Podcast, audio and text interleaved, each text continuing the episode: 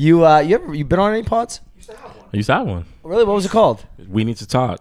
I did, I had a podcast for like four years. You- What? He, but Yeah. Before what? Way before. He was doing it. What did you 27, 16? Yeah, it was me and Ryan. Yeah. We were doing it back back when I was like living in Sauga still. Yeah. So it, it was a long time, and then we stopped doing it basically after the first year of the pandemic.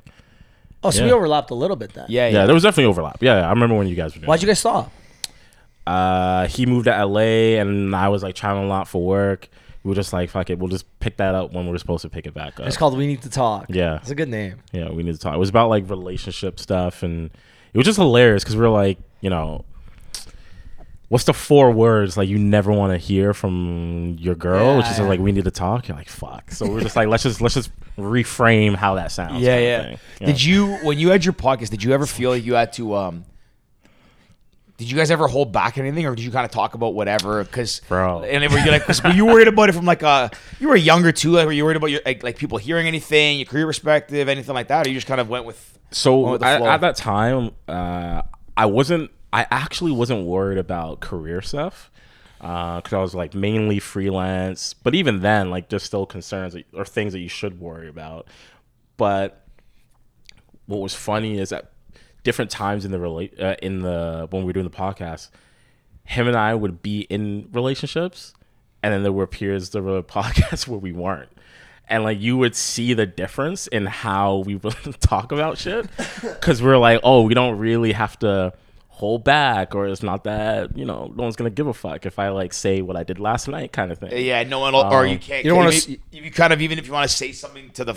To you know the listeners, and you're alluding to something. Your, Yeah. your like girlfriend might know, Or your that is what her- ex-girlfriend. Ex, yeah, and they might get pissed. So you have to like kind of beat around the bush. Bro, when we first started You don't want to sewer yourself. when we first started the podcast, like this is years ago, right? When we first started, I was in a relationship, but uh, my partner who I did the podcast with was, and we used to film this at his place, and it was like him and his girl that lived there. And there were a couple episodes where like we would be recording just like this, and she would be like somewhere behind the camera, like basically watching like what we were saying. And then like years later they like they break up right? And i remember looking and one day and i was like bro like when we were doing that podcast she was watching it was the equivalent of like taking a shit and someone staring at you the entire time i was like you like you don't know what to do or like move so you just you just kind of like freeze because i You don't know if you just like let it rip or you Yeah, just gotta yeah, like, you like, can. I was- squeak it out. I was like watching him like mentally be like I can't say certain things and it became very different. Yeah, yeah, yeah. When we weren't in that situation. It's gonna be tough because you guys are obviously boys and like you talk like off air about things. Yeah. And it's like, okay, we're on air. It's like, fuck, oh shit, she's watching. What can we say? Okay, I, I actually have a funny story about this though. Like, um, we had someone we used to like have people chime in on the Instagram, like send us questions, all this type of shit. And someone had asked what was like your worst Tinder experience, right? And basically, I told a story of how I met this girl off Tinder, and she's like, "Oh, basically, we're like, we'll meet up, we'll go grab a drink or some shit." So we went to the, I think it was the Joey's at Sherway, and it was like kind of dark. I basically I get there, and, and immediately I'm like, "Oh, this girl does not look." How she looks like on online. Yeah, I was like, catfish "Fuck it. I'm already here." Like, whatever Have a good have a good night. have a good night. Me being of like the guy that I was then, literally, we still end up back at her place, right? like I was like, "Fuck it!" Like I'm, I'm here. I want some drinks. I gotta. the thing is, once you have some drinks, she looks like she did online. After a couple of Yeah, drinks, like, right? I feel, like, I feel like with that pause, I feel like she still No? maybe did it. I look, like, you're gonna hear what oh, happened. So that's oh what happened. God! bro. So we get back to a place, and this is the thing, right? Like this girl still follows me to this day on social media. Like we both see each other. Oh. and she, I, I will say this: I I haven't seen her in person, but she looks very different on social media now than she did back then. Like she had a huge glow up or whatever, right? Yeah, yeah. But basically, we end up back at her place. and we like start hooking up. And like halfway through, I'm like, oh, should I use the bathroom? Right. So I go to the bathroom and do my business. I start washing my hands, and I look in the mirror, and I literally have like makeup foundation all over my face. Like obviously I'm black, and like this girl is like white, and she. I she- was just gonna ask. she had, I was just gonna ask I'm black. color foundation. No, I'm black. This girl was white, and she. I had like it's never happened in my life, but it was like the craziest amount on my face, and I remember seeing this. Did you look? I get it. You never seen? um You ever see uh Tropic Thunder? Yes. but not. But you know, I know um, the exact- Simple, Simple Jack. Like Yes. the face. Like was it like kind of like? It was like blotchy. It was like all over the place. I'm thinking like And- Mike Tyson in the in the like. you know, Uh, like the cocaine. yeah, Yeah, the cocaine meme. Yeah, that's what I was thinking. dude. Like my nose was fucking cakes. Like everything was all. Oh my And I remember looking in the mirror. it's like nose and lips area. Got, that got hit yeah, I the remember balls. looking in the mirror and I was just, I like immediately sobered up.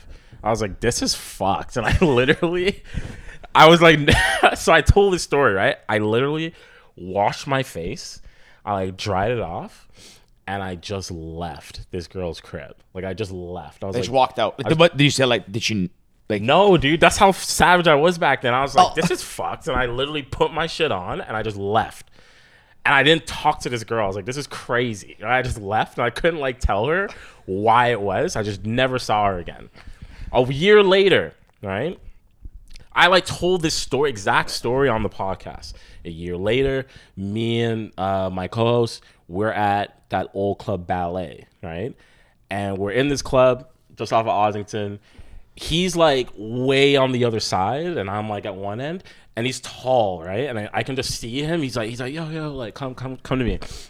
And I like weave through the crowd, and he's just like, yo, like I want to introduce you to my friend. It's this, it's the girl.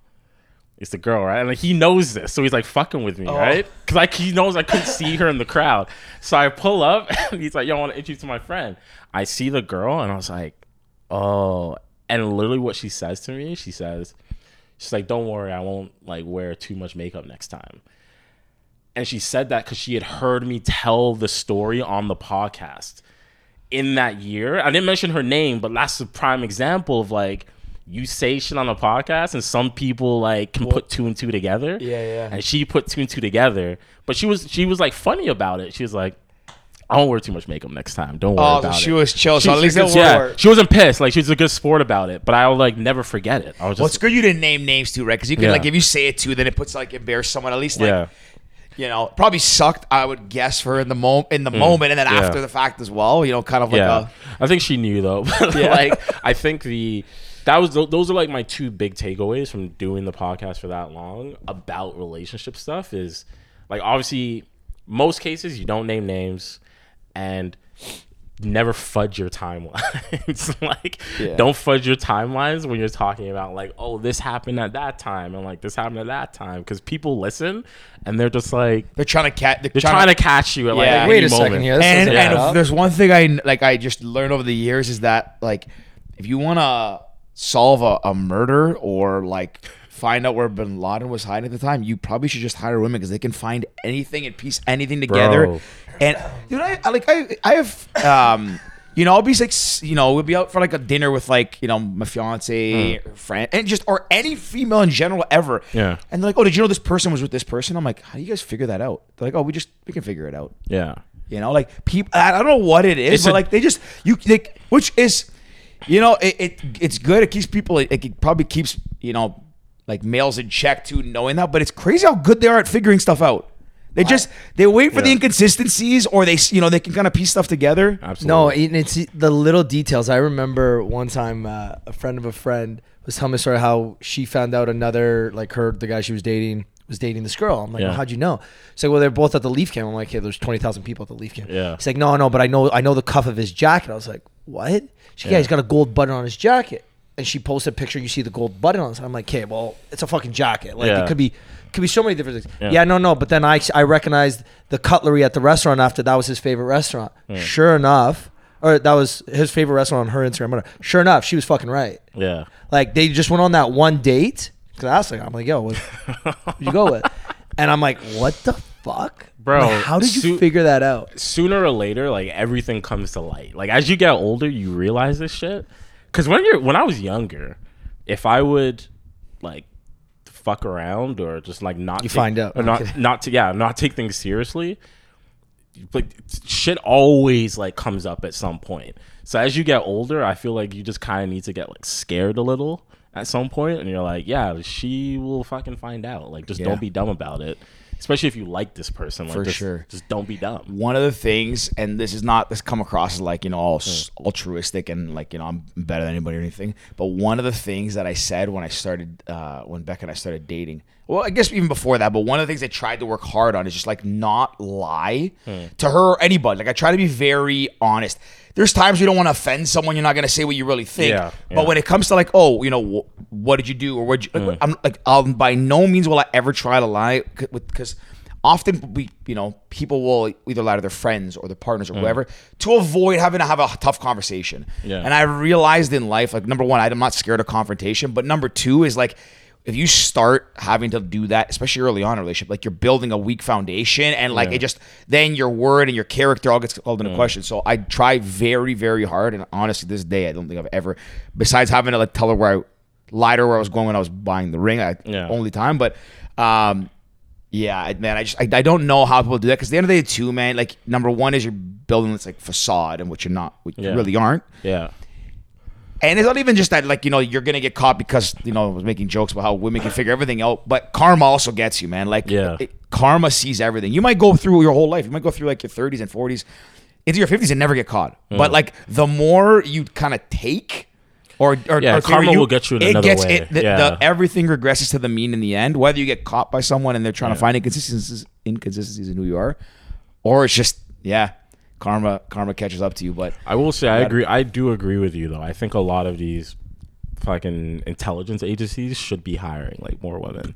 I don't, I don't understand why it why aren't I mean like why aren't they run by women? They can figure anything out. Hop on social media and problems like Bro, I, mysteries I, solved. I always said if I if I ever go missing, hire my ex girlfriend, tell her I'm with the girl she hated the most, and I will Yeah. be found instantly.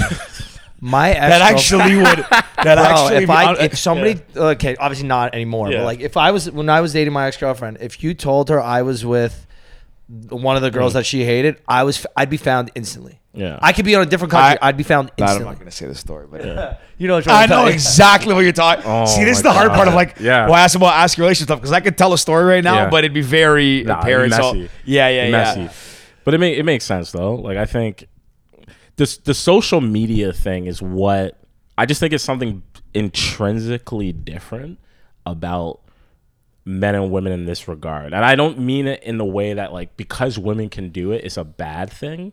I don't think it's a bad thing at all that they have this ability. But like I've yet to meet any of like my close female friends who don't have this like ability to just piece things together and it's not crazy. You're just like, holy shit! Like, how did you figure that? Out? How did you see that? And I didn't. I've yet to find a woman that uses it for good. yeah, It's always like this asshole did fucking this. It's like just because he was at the same place as someone doesn't mean that like he did mm. something wrong. Do you okay? Let me ask you, both of you guys. Do you think that it's just something that you know, like, I- I mean, like, do, like, do you think it's women do that because they're just genuinely they like, you know, they like mysteries and solving stuff because they do like you know those those crime shows and all that, Yeah, or crazy. do you think it's because I think that's common. I'm not gen- generalizing all women, but I know it's like a lot of women that I talk to that watch shows, like whether it's someone's aunt or uh, you know, girl, they they like they like murder mysteries. yeah. Or do you think it's because women deep down, some level, even if they trust like their men or their partner or friends, they still have some deep down like lack of trust. They they just they have suspicion that someone's always doing something wrong. Oh, I think it's probably like a combination of the two, you know, because I think that's a really good question. I think, intr- I do believe intrinsically they just have like an affinity for this. Like they're like, I'm, whether or not they've put it to like the test, I feel like you could ask most women, hey, can you just like look into this? And they'll let you know. And it's like, in They'll the- have a, they'll have a report back to but- you with like yeah, answers. but it's like it's in the same way where it's like you know, depending on like the relationship you have with your girl, usually your girl sees things that like you just you don't. Like even when it comes to, like business stuff, when it comes to like relationships with other people, I've I've been in situations where my girl literally sees things that I'm like not even You're oblivious to. I'm oblivious to. It's not even like I'm trying to not pay attention to it. It's like she sees things that I don't. So I do think it's an intrinsic thing that comes out in women when they actually care about the guy or girl that they're with. That's actually a very fair perspective because I've Becca's done that for me before. Like I've like some of the- some stuff that's come up with like work or whatever. Like it could be anything. Like not stuff that I um projects whatever. She'll always or or even meeting new people. Like she always has this like deep feeling. And I think I'm a pretty good judge of character. I think she's also very good, but she sees things that I'm like, I would have never thought that equaled that. And then like later when you start to pay more attention, it's like, oh, that that did play out that way, you know? Exactly. Which is so interesting. And this is a really small random one about like how they're observant. I gotta give a shout out to my sister-in-law Hannah. My sister, my sister sends videos in our family chat of like her of her baby of her daughter, and there was a video of her like sleeping in the crib. They're waking her up. It's a very funny video, and Hannah goes like I watched it all. It's like a minute video, and Hannah like didn't notice any, uh, anything out of the ordinary. Just like you know, kid talking. Hannah's like, "Wow, crazy. She sleeps with a calculator." I was like, "What?" Hmm. I go back and watch the video, and in the last like thirty seconds, there's like a calculator in her bed next to her. That I, I didn't- know, and it's a massive calculator. This is completely. It's like that it, video when the gorilla walks through the screen and it's like no one notices it because you're paying attention to one thing. Yeah. But like I'm like how I'm like Hannah, how are you so observant? How did you notice this? Yeah, but but I- at maybe it's just like, I don't know. They like uh-huh. At the same time, I think sometimes, like I think men do too. Because George, remember when Virgie, my uh, my sister in law, Oh, yeah, was yeah. pregnant? Um, she told our family at uh, I think it was Mother's Day or something, Mother's Day or Father's Day, what one of the the Yeah. days. And she wasn't drinking that day. Obviously, she's pregnant. So is we're crazy. I'm a all we're sleuth. all having drinks at, at this whatever brunch, we're at Terroni or something. Hmm. I'm gonna tell her from the perspective of like why how Yes, yeah, you tell them. Yeah. so I, this is also like a, just a weird thing. I always have a feeling when someone's like pregnant. I don't know why. Mm. I, I guessed when Georgia was pregnant before. I, was, I wasn't even in the same country as her at the time. I just had like a feeling. I woke up one day. I was in Vegas. I'm like, I think Georgia's pregnant. I don't know why. And Yeah. Sure enough, she was. Virgie and uh, so they were all for Mother's Day, and I'm on Instagram watching a story, and it's a video of I guess they're giving a gift to his mom, and the the camera's panning around the table. Terroni up at Summerhill, right? Yeah. So it's panning around the thing. Now, I'm obviously like Ricky's my best friend, but I'm also very close with like John and Virgie. We've Yeah. gone on double dates with them. And like when we go, we, like, you know, we have a good time, we're fun, we're social people. They're at a brunch. I'm like, oh, they're probably gonna be drinking, whatever. I see like a mimosa in front of Rick. I'm like, that's pretty standard. Yeah. But I'm like, I'm watching this video go around, and for some reason, Hmm. I noticed that like John has something in front of him, Ricky's got a drink, and then Virgie has this like tall rock glass. Yeah. Like a tall uh, crystal, whatever. And I'm like, that's interesting. I'm like, everyone's drinking, but. I know Terroni makes lemonades, and for some reason that looks like lemonade. Yeah. Don't ask me how I figured this out. Yeah. And I like I basically told them, like I told I think it was Ricky's mom, I was like, hey, I'm gonna tell you something, just so you know that I'm not bullshitting you later. You don't have to tell me, and I don't want to Mm. know, but I have a feeling that Virgie's pregnant. Don't say anything. Don't even react. Sure enough, like a couple days later, I guess I guess Lane like mentioned like, oh, George figured this out. What the hell? And then Virgie like messaged me saying, how the hell did you like realize? How did you Yeah. figure that out? I was like, honestly, I don't know, and I don't even know how. I just Yeah. um I guess to your point is like I guess I yeah, guys can do it too, but I, get- I that's also like a one off. It's not regular. I notice things like that. It might have been a fluke thing. I, I think it's maybe when you care about somebody Yeah, or you, like, that's you what- care about yeah. the situation. Um, and I guess to, to bring this back to one too, like if you care about the situation, you're more observant of the little things. Yeah. And I think with women, maybe they care more about the situation with other women. Mm. That's why they're more observant of these things. Maybe That's a fair point.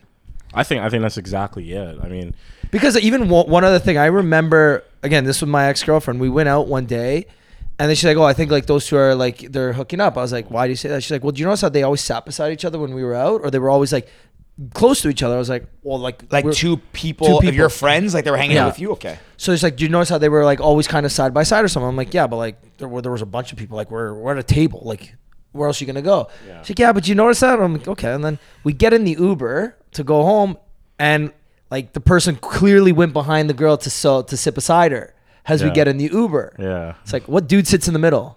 When there's two guys, two girls. Yeah. Nobody ever.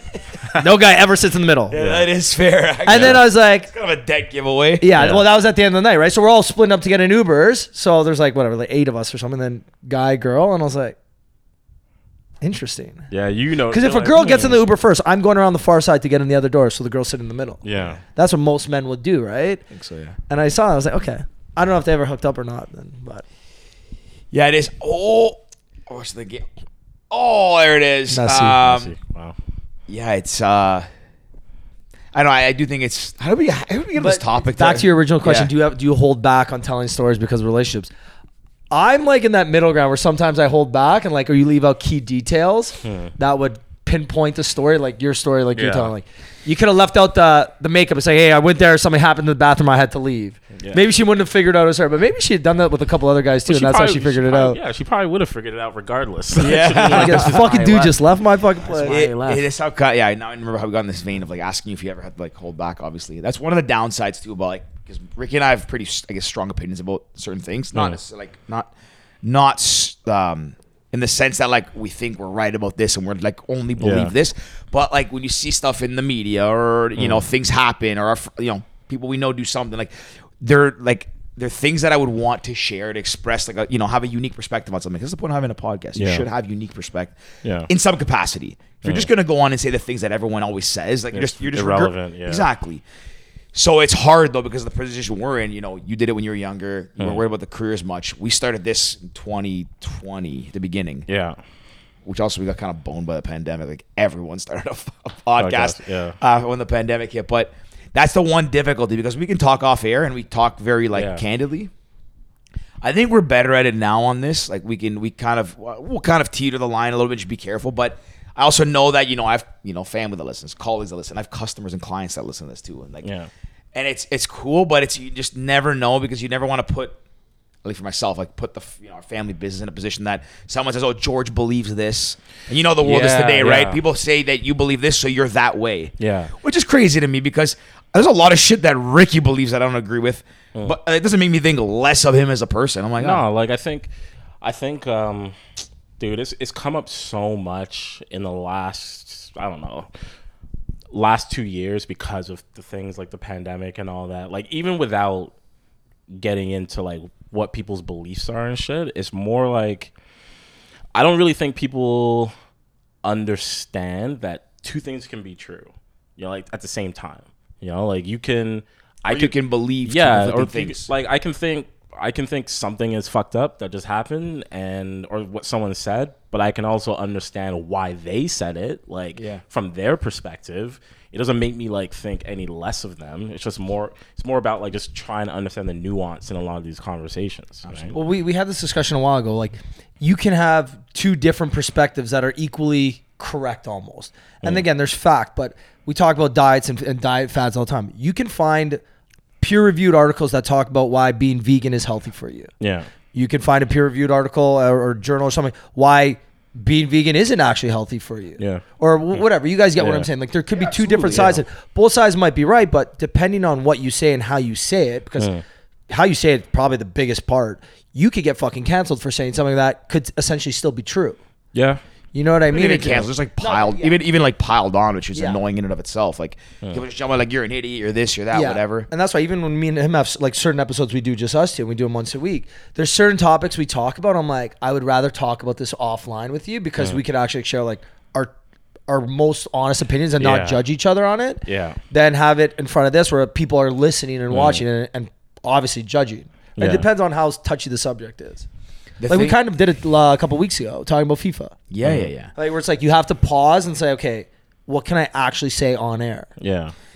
The, that's Oh, but what's one of the things though is that, um, and I don't know who, who said it, but I think it's there's a saying like the the the tell of a strong mind is to be able to wait to be able to hold two consenting uh two consenting beliefs at the same time and Yeah. like, see the validity in each one. Don't know who said it. I might be making that up, but uh, but it's it's true and it's it's so interesting. It's I I love this because I do love to talk and you know even though I feel like I'm you know just another guy, I don't have like I'm not the smartest guy in the room. I feel like I I can um I feel like when we talk, we have, you know, we don't always agree. And also, we can talk to different aspects of it. Like, we have different perspectives on different things. And it's cool to talk about because you can, like, you, you're kind of like, you're kind of dissecting your own thoughts and formulating your own opinions as you talk them through. It's just always this fine line of, you know, someone's going to listen and say, well, they said this. And that person, for lack of a better term, doesn't have the same open mindedness. And then, you know, then you put yourself in a precarious situation. Yeah. I guess the one, or I guess going to this point, is the one downside of having a podcast. But it's also fun because it's it's cool to be able to talk about it and not be scared to share Well, your perspective on on something. Yeah, I mean, like here, here. This is a question for both of you, and I feel like I probably know the answer. But when Ryan and I were doing the podcast, right? Like I said, we did this for just over four years.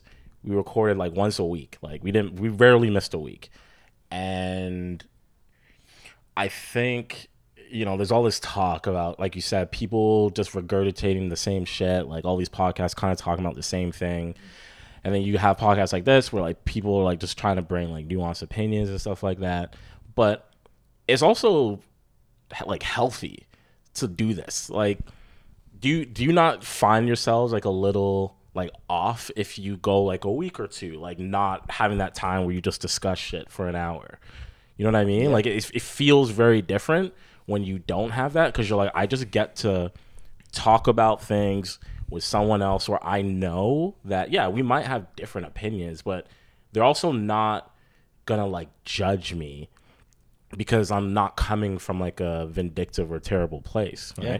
And the challenge is when you're doing this and you have listeners, you almost like I'm trusting the listener that they know that, yeah. right? But the unfortunate is there are some people that don't and just assume, right? The the tough part is is that when we do this, like you know, you have that person's undivided attention for an hour or ninety minutes or whatever Yeah. it is, and you can speak. And I know when I talk to George, George is fully listening to me, my thoughts, and he's following along on either the story or the thought. Same with our our guest. When you're speaking to the audience or the audience is listening, they don't necessarily you don't have their full attention for that 90 Yeah. minutes. You know, a lot of people listen to podcasts as they're driving, as they're at work, Mm. when they're working out, whatever it is, going for a walk. So they might hear a bit of one part of that and like Yeah. take it out of not out of context, but it's like, yeah, they might only hear that one section, but like, oh, wow, Ricky's a yeah, dick, like or George. George a fucking piece of shit because he thought that was like, well, you didn't hear his full train of thought, Yeah. right? So it, it's such a, a tricky. It's just tricky, right? You got to trust the audience that they're going to listen to the whole thing and not judge you based off a soundbite or a clip. And we're we're nowhere near big enough where people are taking our clips and fucking Yeah. repurposing them and making us look bad or anything. So it's not it's not something that crosses my mind too much. But again, you think about it. the good thing the to your point about this like it, you do feel off one of the things i think it's this has at least benefited myself uh, i think both of us but i can speak for myself is i find myself being more cognizant of what i'm saying i'm someone who talks a lot and i talk fast Yeah. um, and oftentimes because my thoughts like like most people your thoughts go a mile a minute and I I kind of communicate the way I think assuming sometimes the person's gonna understand where I'm coming from and they don't always understand. Could be anything. Could be my opinion about something politically. It could be uh, being in the office. I start sharing ideas because what I like to do and people are like what, what are you talking about here? Give me some context. So doing the podcast helped me slow down a little bit formulate my thoughts and kind of get a little better at guiding the person through my, my train of thought. Still don't do it well always. I actually still do it pretty poorly sometimes. but uh, but not not just that. I'm trying to be better at not saying um and like and all these filler words. I still do it often when I'm talking very fast or I get very excited about a point. But that's one of the biggest things. And the I guess so all in all, the biggest thing that, that this benefits, I think, is making you a better I don't want to say public speaker, but making you a better communicator. Because I think listening and talk, it's both, right? And even we're sitting here to, to, to touch on Ricky's point, we're sitting here to try and understand, like just to talk about something and share our perspectives. But because we're friends, we don't have to hold back and be apologetic toward each, other. So we're all trying to keep each other accountable for what we come to the table with. So if he comes out here and says, you know, Lionel Messi is, uh, you know, piece of shit, and I heard this about him. Well, hang on a second. Okay, can you can you explain that more? Where did you hear it from? Are you just coming here because you heard something, or do you have something to bring tangible to the table? So it also helps you kind of slow down. It helps you, you know, knowing that if you're going to put something in the world, you should come correct. Don't just Yeah. take what you hear Yeah. and regurgitate it. And I guess the last point, as you said, a lot of people just kind of again hear something and say something. And I listen to a lot of podcasts, and I know people that are you know super successful and done well, and other ones that just do it as a hobby. Some have really unique perspectives. Others just say stuff that I could have heard on any other podcast. Six right? buzz. Yeah. Yeah, Pretty and, much, And, yeah. and and you know, I I think that if you're gonna just do this just to say what's been said, you're, you know, I don't know if mouth breather is the right term, but like you're blowing hot air. Like bring some. Yeah. It's hard to have a unique perspective today. I don't. I don't profess that most of my perspectives are unique. I hear something somewhere, I build off it, I incorporate my principles, and you know, you kind of share it. It's very, very, very hard to have a unique perspective in today's day and age because a lot of people think similarly. But you should try to do a good job of bringing something different to the table than what's been done. Yeah. And I think that again, that's something else. I think I've touched on a few points here, but that's something else that this podcast is. Do having a podcast allows you to do is like trying to kind of keep up in the stakes a little bit, if that makes sense. I, I I agree. I think one of the biggest things for me personally too, and George, you touched on this, is becoming a better listener because we have no preset questions. Because we have like we don't even write down topics ninety nine percent of the time, right? Like there's it's just nothing. It's like sit here, okay, we're gonna talk about this.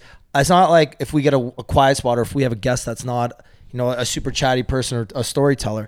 I don't have a piece of paper. I can be okay. Well, you know what? Let's get move on to the next point. So, what did you think about X, Y, and Z? It's like, okay, I have to make sure I'm listening to every single thing you're saying because if we hit that quiet spot, what am, what are we going to talk about next? How do we pivot? How do we connect this to the next conversation? And even for me, I love like comeback jokes. So, like we mentioned a joke at the beginning about Yeah. makeup. Okay, well, Yeah. down the road, I'm trying to fucking figure out how to put that back How to in. put it back in. Again, it's about being a good listener, and just in general. After this podcast started, I became single like a little while after. I've noticed in my like dating life, this podcast has helped me so much because one, you get unique perspectives and you hear different things through so much, and you, I become a better storyteller because of it. But the biggest thing is I become a better listener. That when I'm on these dates and I ask these questions, like I hear good things, and then I can chime in and ask better questions based off the answers I'm given. So I, I love And it. one of the big things too, you maybe you notice this, when you're younger, maybe not even younger, but when you, if you're not good at, um, if you're someone who prioritizes more getting your point across, you're not really listening to someone you're talking to them. Like you're waiting for an opportunity to say, Yeah. you know, I want to talk again. I want to talk about soccer. If I want to share my like my whole view on it.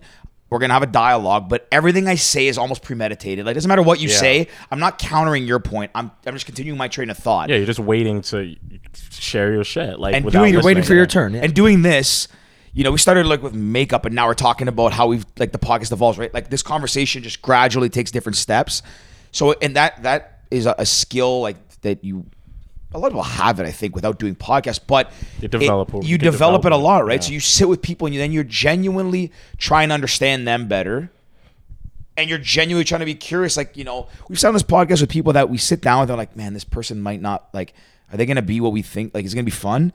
And then they're like some of the best guests. We, Yeah. we, you know, and then, Yeah. so like, you know, you give someone the opportunity to let them talk and get their thoughts out, not cut them off to try to get your piece across, you can often be pleasantly surprised that almost everyone out there has something that's unique about them that'd be cool to understand more. And if you listen to what they're saying and what the kind of the when the passion kind of comes out in their voice, oh, mm. that thing might be what they like. Let's talk about that. Yeah. So, anyways, we're I kind think- of but I, but you all bring up like super valid points because for me, I think I agree with everything you guys were saying. I think the big thing about podcasts for me is whenever there's like relevant shit happening on social media or things happening in the media, the podcast is the time for me where I can actually talk about my thoughts regarding it in a in a more nuanced way as opposed to regurgitating what I'm being like told or seeing in the media. You know, it's like I'll I'll get to like look at something and then say, let's like dissect this a bit more and not necessarily try to like yeah, you want to understand all perspectives, but even if the situation is not a good situation at all, I'm trying to have a more nuanced conversation about it because clearly it's like you're either on this side of the fence or you're on this side of the fence, and you can't be um you you have to choose one. And it's like why don't we like try to have like a dialogue about this Yeah. so that we can understand it as a whole versus no, you got to understand my side or you're Yeah. it's not it.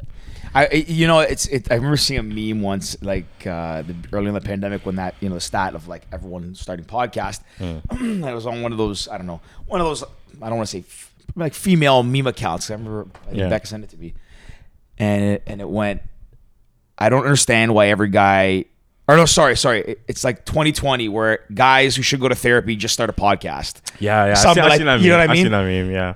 you know that might work. Like I, I've had, I've never been, and not not for any reason. Just haven't chosen to go to therapy ever. But I don't know if it would yield the same results. I mean, I mean, you've like Don, you've talked about it. like I don't know if it's it probably yeah, I'm, for sure it helps you do like evolve and learn certain things. There's a reason why it, you know it's helped so many people, but I, I from my perspective, it's different. To your point, you're yeah, like on the, on a platform like this, you're like sitting, trying to understand everything, trying to also understand, am I wrong in what I think here? Which is probably much like Yeah, wanna- there's therapy. But like Yeah. here, you know, if, if I if we say something that we think is, or we later find out one of our opinions was like completely wrong or offside, or like not even not even the realm of reality, correct? We can like circle back to, oh, you know what, this is actually wrong. My my bad. Like, don't really believe this anymore. I've changed my uh, my opinion on this. Um, yeah.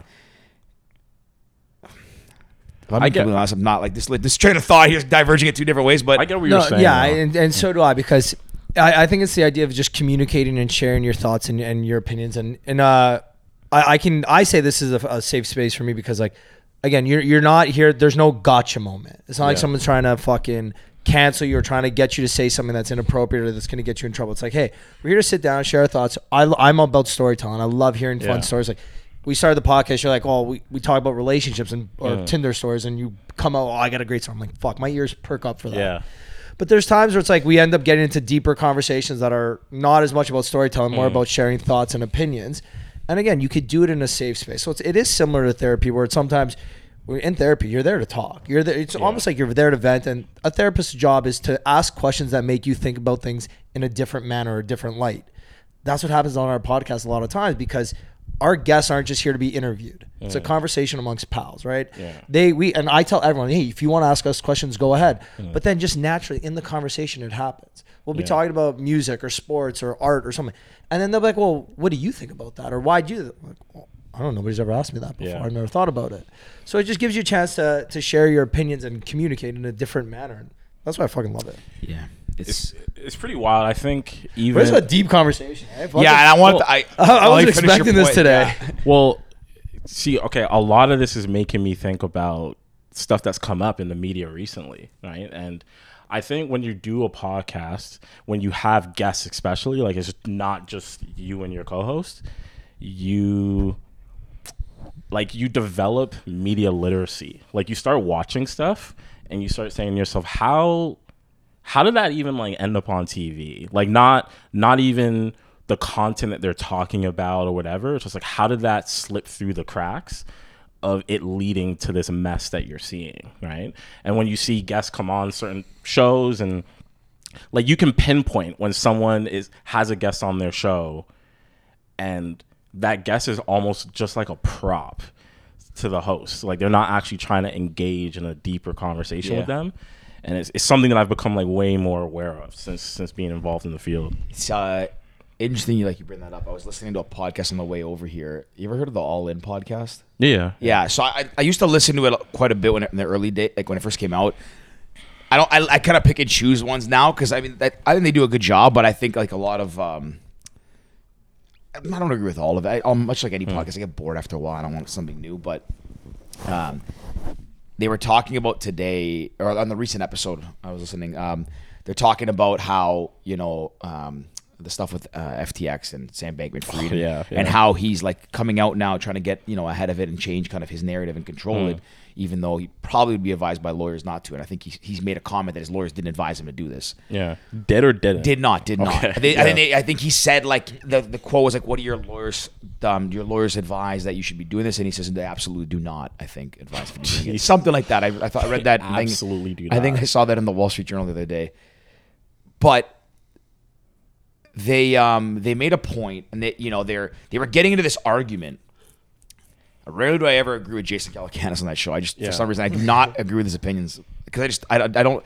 He waffles a lot. It doesn't feel like he's a firm opinion on something. But this is the first time I was listening to it, and I'm like I vehemently like I agree with what he was saying, and I'll get to the point of where this is going.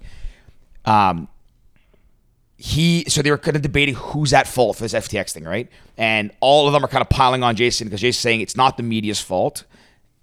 And they're all saying it's the media's fault. The New York hmm. Times, everyone who's like covering this story are not doing their job to report the facts because they didn't catch it the way Theranos was caught and all these things. And Jason's saying, well, that's not right because the first person that comes in that door is the venture capitalist who gives them money and they did, did no due diligence in this process. Absolutely. So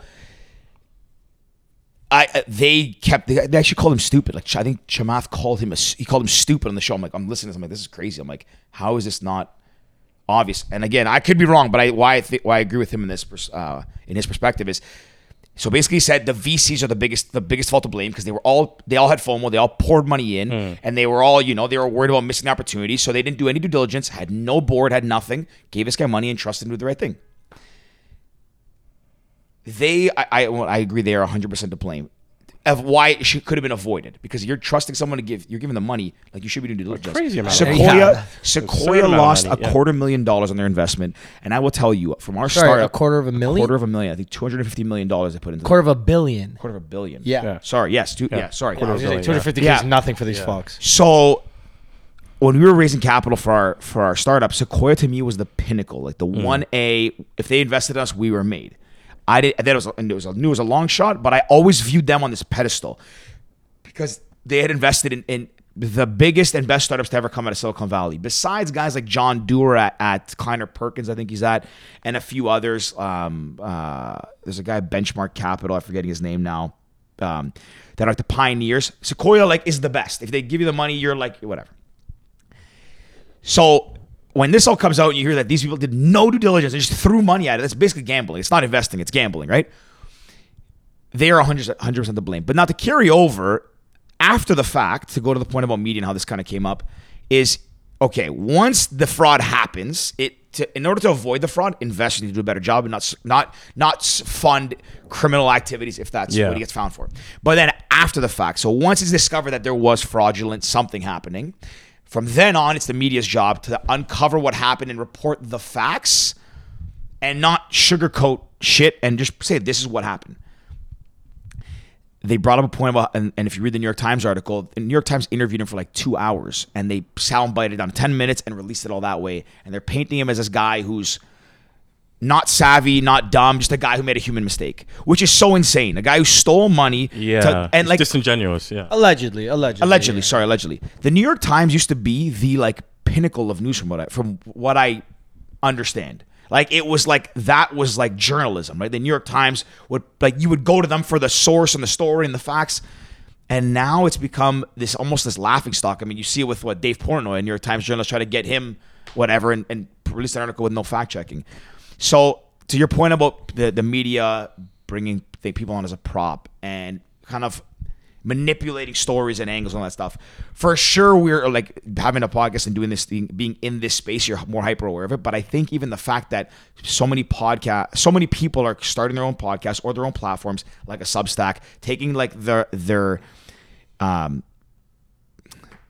they're the ones doing the, the investigative reporting, Yeah. or they're having these conversations that are more nuanced to try and uncover the missing pieces, right? I bring a perspective, you bring one, you bring one. Let's try to formulate our thoughts and, and all that stuff. Um, I think it is changing a lot, and I and I, I don't want to say that. And I don't think that the journalism is going to kind of fade and the traditional media is going to fade away and die. I don't think it's the case. 'cause a lot of people I think rely on it, but I actually think it's becoming a, a joke. And and to circle it back to all in, I'm surprised that they were also shocked and like they, they talked about it like oh it's it's crazy the media's doing this crazy. The media's been a joke for like a decade plus, Bro, and I, and I I- have not relied on traditional Yeah. media sources for a very long time. I don't go do my own research and press to be some genius, but there's very few things that I read and I'm like oh that's probably true for sure. And almost I everything think- I read today I'm like could that be false? bro. I I have I have like a I think I have like a pretty hot take, and it takes. it relates to what you're saying right now. So I used to work in public relations. Like that was like my first like corporate like world that I was in before I went into marketing and film and what I do now. But you know when you work when you work in these industries or even if you just have some level of wherewithal you you know that there's like checks and balances for things that has to happen right? And then over time that just change whether it's traditional media or not media in general i think has just got to a point where it's it's messy. Like i don't even mean like it's bad for someone or good for someone. Like it's just messy in general. And my hot take is that I look at key things that happen in the years as like case studies. And I think this this whole like shit with Kanye is a prime example of that. And the reason I bring it up is not to say like any of the shit that he's been saying is right or wrong. I think it's like wrong, but the hot take is that in all of this, I think it's like crazy irresponsible of people in media to have him on their platforms. Yeah. I think it's like crazy irresponsible. Like even if okay, like let's just move. Forget okay, like he's already been saying like all this wild shit, right? And for to provide context, like this is someone that like I listened to for like most of my life, right? One of my first favorite artists. Seen the I think I decline, would, I would say a, probably, it's probably true for a lot of think people it's- that listen to hip hop and everything. Like, right? And this is like the, you, if you circle back, like everyone thought this guy's a music, like a lyrical genius. I Like, think it's also unbelievable. like he Not even lyrical, creative creative- genius. I think the fact that he, like, he influenced like so many like you can't like knock that, but let's just examine what's happened, right? Like s- m- steep decline like over the years, the moment his mom passed, right? Like that's like the key marker. And I only think about these things because I did things. Like for me, like I did therapy. I've like had these types of conversations, so it's easy for me to see like timelines and then think why some things happen, why th- why things don't happen. Now, yeah, I think it's crazy irresponsible to allow someone on your platform to like talk when you know that they've already said wild things. But even before we get to that, how do you like being in the media have someone on your platform that you know is not, Not well all- mentally? Yeah, not all there. it's insane. Like I know for a fact, and need like you two would never in a million years think about having someone on your show that's manic, like just not in the right space mentally. Yeah. and it has nothing to do with oh because they might fuck up our show, like they might say something crazy. It's more so because you're good humans, as good as you can be, and say that's actually not good for you. Like why would I? Why would I stick a microphone in your face? Yeah, Right, like so- you, like you need, you don't need to, like you don't want to, not to say enable. I guess enable is what word and support it. Like you want someone to go, like get but it help and- but that's the thing it is you are enabling Exactly, it. yeah, yeah. and the, and but the problem is because of how uh i'm trying to think of the word like i don't want to say explosive but how damaging this person is that's where the blame gets shifted. And i think when i say two things can be true it's blame can absolutely go to him but i'm also looking at some of these people crazy for having him on their platform. I'm just like why like why would you and i know why they're doing it because i'm not dumb. Like i know why it's happening but i'm also just thinking what's gonna happen years from now when like is this a trend that's gonna keep going on like that we're gonna keep seeing it's kind of like not, to, to your point, like you said, it's like a, a case study and all these things. It's it's interesting. Like the I guess, yeah, you said it's getting messy, and it seems as if as an outsider, you know, even though we have this platform where we're kind of technically in media, like I still don't know the world. Especially like PR. Like my sister was in it. Yeah. You were in. I I don't know that world and the ins and outs. I don't know the media ins and outs. But even just an observer at a high level, knowing nothing, it's messy and it's like no one is holding not not only holding others accountable, no one's holding themselves accountable. yeah Like there, like, the word like integrity and accountability, I think does not. I, I, frankly, it doesn't exist in in like a lot of a lot of the media, and it's I don't know. It, it's it's a scary thing too because you know I don't. Never in my life have I relied on on media and news to give me my opinions. Yeah. Because I think if you're if you're trusting the any source of news, I don't care if it's CNN, Fox, CBC, CT, it doesn't matter what you watch or what you read. Like you should be able to f- read stuff and make your own formulate your own opinions. But no one is again, no one's accountable. So it's like it, it seems like everyone just wants to get the flavor of the day and the sound bite and the attention. So There then go, eyeballs yeah. go there, they get more. You know, it's sad to say, but everyone's playing the game to get the eyeballs, and they do you get the eyeballs because that's what you get incentivized for. Yeah. And so Charlie Munger, I always bring this up. Charlie Munger has a famous saying: "Show me the incentives, and I'll show you the outcome." And the incentives are yeah. for clickbait sound bites because it's short attention span. The incentive is to raise money to fund your operation. yeah. So everyone steps in and just just perpetuates this problem. yeah I, I, I don't. I, I, I mean, I don't say I don't get. I was gonna say I don't get it. I definitely get it. It's just uh. such a shame. It's it's it's disheartening that it's, It's shitty, It's yeah. very. I had so many opinions there, George, and you you touched on honestly almost all of them there. Mm. The the smaller, yeah, honestly, George, you touched on all. The only one you miss is that, and I was thinking about this while you're talking, is that do you know the idea of like all these like serial killers and and these like these terrorists and bomb attacks? Like, The the media used to show their faces and names, and now they've started to not because. Again, you don't want to give them that publicity. You don't Yeah. want to give them their five minutes of fame or their thirty seconds or whatever. You're doing something terrible. You just, like, don't yeah. Exactly. Don't. They'll, they'll say there was a terrorist attack here. Yeah. They don't show the pictures. They don't show the name. They don't do it. Some of them still do because it's like that almost gotcha mentality. But you touched on it. It's like shorter attention spans. Yeah. Okay. We're going to give Kanye an hour long. We don't need that hour. Hmm. We're going to take that Timbit where he, or what's it, Tibbet? Tibbet, yeah. Tibbet, where he talks about the bad shit about Jewish people, and we're gonna fucking blast that, and it's gonna boom. Now, next thing you know, like that podcast that we was on last week got talked about literally worldwide. I think the, the one with Alex Jones. Yeah, right? like he was the first guy to walk off too. Like I think he was one of the first guys to ever walk off the podcast. Mm. And it's like that podcast literally is now one of the biggest shows of I guess the month Yeah. or the week or whatever. And it's it's bad because it, it's big and for the worst possible reason. Yeah, I, I just think the whole thing is so messy. And to look, you brought up earlier, but I think, yeah, I don't think I've ever relied on traditional media or even like other shit to formulate my opinions. Where I know I've got mine is by talking to people who literally don't look like me, don't think like me, because that's how I get informed about shit that goes on. Mm-hmm. Right? Like, I know I'm f- very fortunate in the sense that I grew up in like multiple neighborhoods where it was like pretty diverse. I had friends that were very diverse. The fact that like I I mentioned before the pod, I went to fucking I've gone to Italy like three years in a row, like over the summer. I have friends that like live out in Europe. I went to a wedding out there. It's like that's an experience I have that I know that a lot of people that look like me don't get to have. But what I'm happy about having that experience is how it's allowed me to think about things in the world and like think about other people's perspectives who don't look anything like me. And it's like that's where I literally get informed. I don't get informed from shit I see in the media because I know a lot of the time they don't they're, they're not there to care about those things, mm-hmm. right? And I understand the game. That's what it is. I recognize what it is. It just makes me feel so bad when I see people basically for lack of a better phrase fall for it. Mm-hmm. You know? Yeah, Like, absolutely. that's where I feel bad because I'm like, damn, like you're so passionate about this, and I don't think you understand why you're even passionate about it.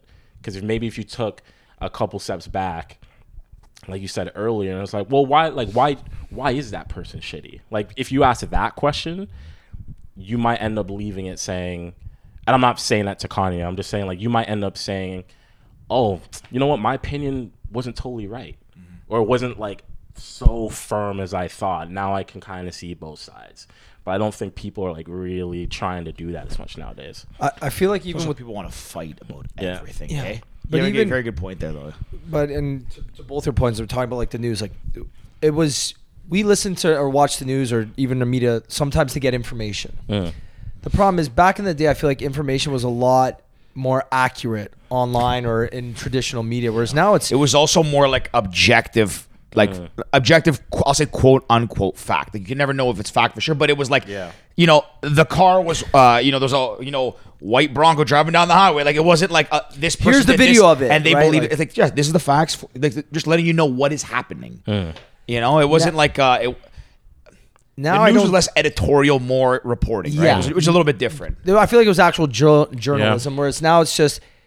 Uh, you hate to say it too. It's almost like more tabloidy, where it's like, okay, let's Yeah. let's try and get this this piece out. We're gonna we're gonna have to put out so much content now because content is king. We need twenty pieces of content every day to try and capture the attention of our readers. And out of those twenty pieces, we might get five good sound bites or five good clips that we could use. And you're not actually getting fact anymore. So even when you're watching these things, trying to formulate your own opinion, you might be formulating oh, on a completely inaccurate Absolutely. representation of what actually happened, right? So it's it's so tough, and that's why like I think the saying is believe half of what you see and none of what you hear, yeah. because it's Yeah. it's literally impossible now. I think at, at the end of the day, what makes it so difficult is uh, most people, I I couldn't think of a percentage, but I think it's really high. They don't.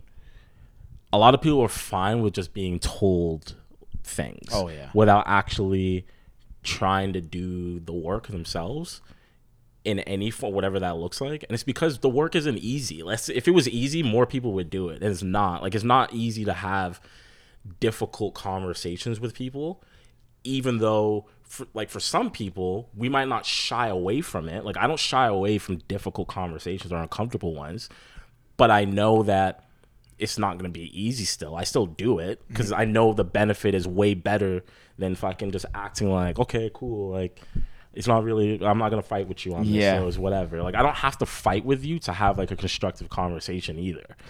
And that's Yeah. like the weird thing that I don't think people also don't understand, you know? it's you the point you said about uh, how people just kind of they they want to be told and they kind of just take it it's interesting because I, i'm aware of that and I think it's a human thing because even i fall victim to it at times we, all, we all do. We all do. and We you know, all use don't, an- you know, hundred percent. But uh, use an example too. Like that's that's what I mean. Like you can be someone who, like you know, tries hard and actively to understand different perspectives. But it's it, it that's the point. Like it's active. You have to make a concerted effort to do it. It's not just like you're an open-minded person, so you're going to always be open-minded. Everybody kind of has that defense mechanism or that let me get the information and just like oh, it's easy. It made my life easier. I don't have to fact check that. An mm. example: my brother got me. my brother Caney one day we were talking about our fantasy league. Me and mm. Ricky are, and Yanni are in one with some buddies, and Uh, us we're talking about Saquon Barkley or something. Ricky has him on his team, and I was talking about training for him. And my brother, my brother says to me, "Oh, you know, but his, his last few games weren't that good. Anyways, he's on like his, his averages are not great or something." And I was like, "Oh, interesting. I didn't know that." Yeah. Didn't look into it. Comes in on the podcast, I think, with Ricky or even before one. And I was like, "Hey, Rick, by the way, like, you know, like you keep talking about Saquon being so good. Like, did you know, like, this is like I, sh- I regurgitated it." yeah.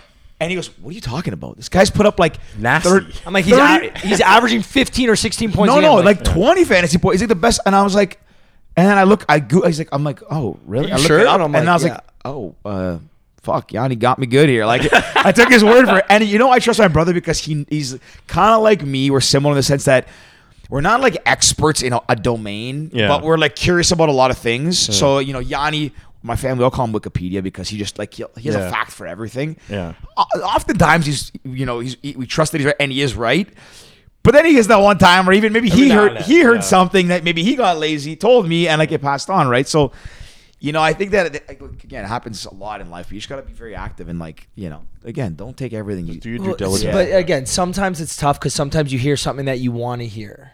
or And you want to believe You want to believe, Yeah, yeah, right? yeah, yeah. And you're like, well, Rick doesn't want to trade me Saquon. Saquon fucking sucks oh, anyways. always in sports you know Oh, what I mean? Sometimes you hear something and you're like, well, I don't like this player because of X, Y, and Z. And then it's like, well, I heard that he had two off weeks. Well, it's like, okay, well, what about the rest of the season? Like, Yeah, like- sometimes you pick and choose the facts you want to hear and you want to believe, and you you put more weight into those because that's what you want, right? That's why I, I personally love Google. And like, we even got me and Conf- George have talked about confirmation bias. Like, and and it's Google's so free, tough, bro. right? 'Cause Yeah, yeah. Google is one of the best things to ever happen because you've got so much information and it's so accessible so fast. But then on the other side of things, you got to like try and take your your biased opinion on something out of it because like I it happened to me the other day. And I'll tell a full story on this. Shawn Oakman, you guys know who that is? yeah. the uh, football player So his fo- CFL player, he just um he won, he's on the Argos, just won the Grey Cup. used to play for baylor Used to play for Baylor. He had a really promising career. He, had, he was the guy in that picture uh, uh, with um.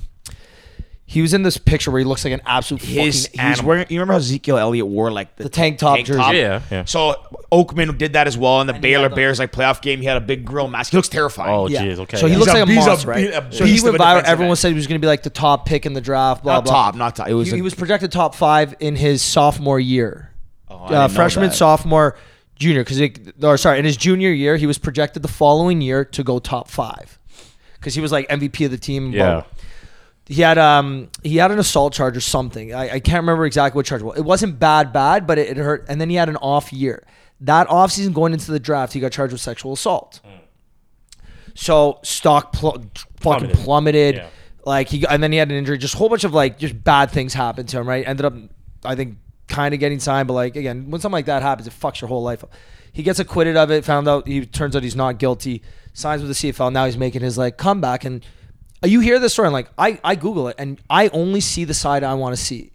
which is like he was acquitted. This is a good feel good story. Blah blah blah. You don't see like you forget the part that okay, well, in his junior year or whatever, he did do something bad and he was charged for that. Yeah. Right. I see this. side, Okay, I want this feel good story. Like I'm all about these kind of redemption moments. Blah. blah. Okay, he's not guilty in this. Blah blah blah. It's like, hey, but he still did something bad. So it's it's kind of like you walking that fine line where having all this information is good because you get the whole picture. But it's also take the good with the bad. Take both sides of the story. Don't be afraid to just listen to both sides because again, it, we're humans. It, it's so tough for us to not find the information that we want to find. Yeah, we want to yeah. find this. This guy did this, or this guy didn't do this, or this person, whatever. It's so tough. But again, it's just having these conversations where you can see both sides of the story and then formulate your own opinion. And the biggest thing, at least that for, for myself, that helped is reading a lot about um, biases, heuristics, all that stuff. You know, Daniel Kahneman is. I've heard it. Yeah. who wrote Thinking Fast, uh, Thinking Fast- Fast and Slow. yeah. Okay, if you want to, if you want a good book, my favorite book about this topic, it's not even about like the, it's not really about the the, the bias and the, and the heuristics that they've invented. It's about the industry as a whole and how Daniel Kahneman and Amos Tversky kind of became the forefathers of behavioral economics. I think is the, is the subject um, of the subject matter. It's by Michael Lewis, who wrote The Blind Side, Big Short. Yeah, yeah. The book's called The Undoing Project give it a read. It's cool. It talks about their life, but it also talks about how they start to figure these things out that humans are irrational. Humans are, you know, like we have biases ingrained in us that we, you know, everyone has it. Everyone, yeah. And I think, like, honestly, I think if more people took the time to understand that these things exist in you and you're aware of them, it kind of brings us all full circle and it, it just teaches you to be more like aware of what you're saying, be more present, be, be a better like listener and communicator because the problem is, I think a lot of people don't know that we all have faults in us, like as human beings, right? We have these things that are just built into our DNA. A lot of people probably know this, but you don't really, if you know where it stems from, like confirmation bias. You said, you know, you hear something you want to be right, so you believe it. And then when you hear that, then you argue with someone, then you go into Google and say, you know, are McDonald's French fries the best? You're gonna find an article that says yes. Yes, But if I search the opposite, I'm gonna find the opposite. Exactly. The problem is though, is the person who found the article that is on their side is gonna put more stock in the fact that oh no, this is a this is a from the Globe and Mail, and yours is only from uh, a tabloid, so it doesn't Yeah. count. Well, okay, but again, you can probably find a peer-reviewed paper on a lot of things. There are very few things in life that are like st- scientifically, statistically, without a shadow of a doubt, true. Gravity, like Yeah. fucking Einstein's theory of relativity. There's Math. very few. There's very few that are like indisputable. It changes all the time. Changes all the time. and I think that yeah, so that, that point, like I think just being aware of these things and catching yourself when you do them is like the first step in making it like just progressing this way of like, yeah, just getting better at these But things. even with we're confirmation bias and, and Google, it's it's so ingrained in your body, uh, in your mind. It's the way you even type it, what you type what you into type Google. how so you we're type it arguing in. about McDonald's French fries, and we're talking about. I say they're the best. You say they're not the best. I'm not typing in are McDonald's French fries the best. I'm typing in why are McDonald's French fries the best. Mm. Because I want and like since me and you like, we've got it not got into but we've had so many debates Oh, about like, about like random shit and I try now like over the last probably year I try and type in an unbiased Google search. So okay, our McDonald's I'll literally type in McDonald's French fries news. Top ranked French fries. Yeah. Like what you try and find things that are Who un- taught you that? you did. I listen from from all of our I know, I know. right? Because we'd argue all the time. We'd be like, "Conver- "This is confirmation. This is confirmation." I'm like, "Well, anytime you argue, you're almost double- using it's it's you're almost always using confirmation bias Double edged sword. in Though, an 'cause now. Ricky, if I do something, he'll be like, "Oh, I think that's confirmation Confirmation bias, bias. George." And I'm like, You'd like, and then and then he'll be like, "No, it's not." I'm like, no, it's Here it is, different. blah, blah, blah, blah. I'm like, no, no, it's Pull different. up, It's yeah. different. It's not. And he's like, no, you do the same thing. I'm like, fuck, fucking right. It's a blessing and a curse, it's, me. it's yo, so being it's so tough trying to like objectively look at both sides of the story and like making sure that you're doing it properly because again we have so much information at the at our fucking fingertips but again that's why we have these conversations But right? I to, to bring think- us back down to earth and I think it starts with the like it's not, I think men get like such a bad rap for it, but it Hey, hey, women, women know how to fucking Google the shit, uh, how Nah, to creep like the it shit out of people, and men know how to Google the shit out of people. No, but it's like it exists on both sides, but it's it's the it's your ego. That's all it is. Um, like yeah. I say men get a bad rap because when you hear the word ego, it's always like the male ego, but Yeah. women have an ego too. It just shows up very differently. And Fucking it's like, Instagram if you- searches yeah, and if like if you can basically the hardest thing to do is if you can check your ego and then just say. Yo, I don't know what I don't know. Like, Yeah. th- then it allows you to kind of get to this point where you're like, okay, now I can actually look for shit in an unbiased way. But if someone comes to me with an argument, and obviously I'm on the opposing side, I might not be at a point where I can honestly say to myself, yo, I have no idea what you're even arguing about from your point of view. Yeah. Let me go look that up. Most people won't do that in an argument. Right? if it's I difficult. To, if I had to guess and, or bet money, I would say that one of the most powerful phrases in the world has to be "I don't know," and I think it's of the not the most, but it's um, amongst the most powerful phrases to be able to say that. Yeah. and it's probably used the least of anything. And it's because of when we're, we're It- younger, right? Like, especially, I think about back to being younger, saying things like, I, I don't know.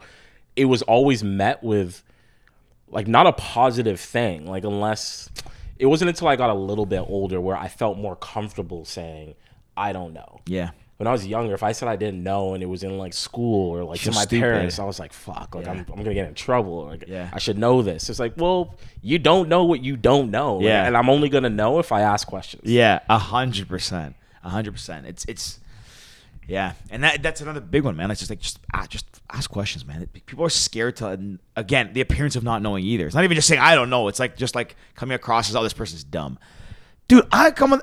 I'm on this podcast saying dumb shit all the time. Half Yeah. the stuff I was saying earlier, I'm like, wait, did that actually make sense? What I said? Like, you don't.